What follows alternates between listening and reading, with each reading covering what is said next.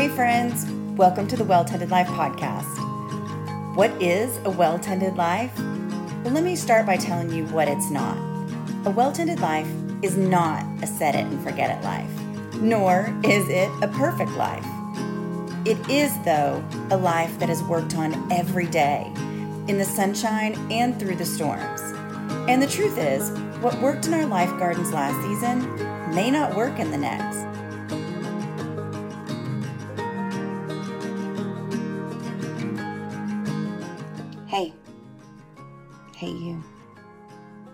Yeah, I'm talking to you. I need to tell you something. You don't have to do it all. You know, that to do list or tending to list that you keep adding to? Maybe it's time that you step back and question that busyness. What is it really that you're covering up?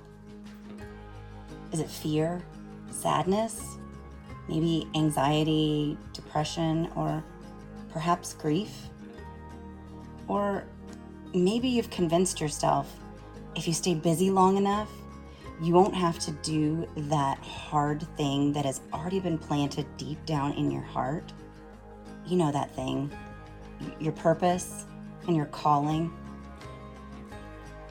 And when you go back and reevaluate your to do list, your tending list, ask yourself do those things even belong on your list? Or are they really important? In The Secret Garden, Colin says, Remember, this is very important. Do you even remember what is very important to you anymore?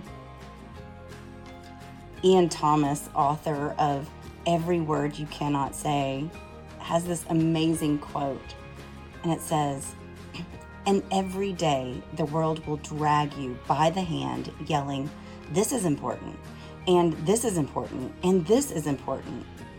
You need to worry about this, and this, and this. And each day it's up to you to yank your hand back, put it on your heart, and say, No, this is what's important.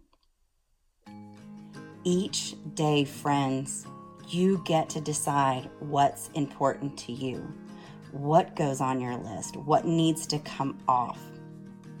And so, I don't know who needs to hear this today. Maybe it's your heart, maybe it's a friend that you friend that you need to share this with. But I want you to know you don't have to do it all today. Just do one thing. Pull one weed, write one page, eat one good thing for your body, walk one mile, smile one smile. You get the point. Y'all, life tending can feel overwhelming when you're watering multiple things, planting seeds, and being pulled in a million different directions. So today, question that busy.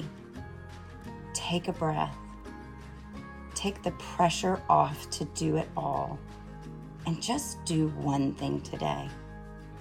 Just be. Just breathe.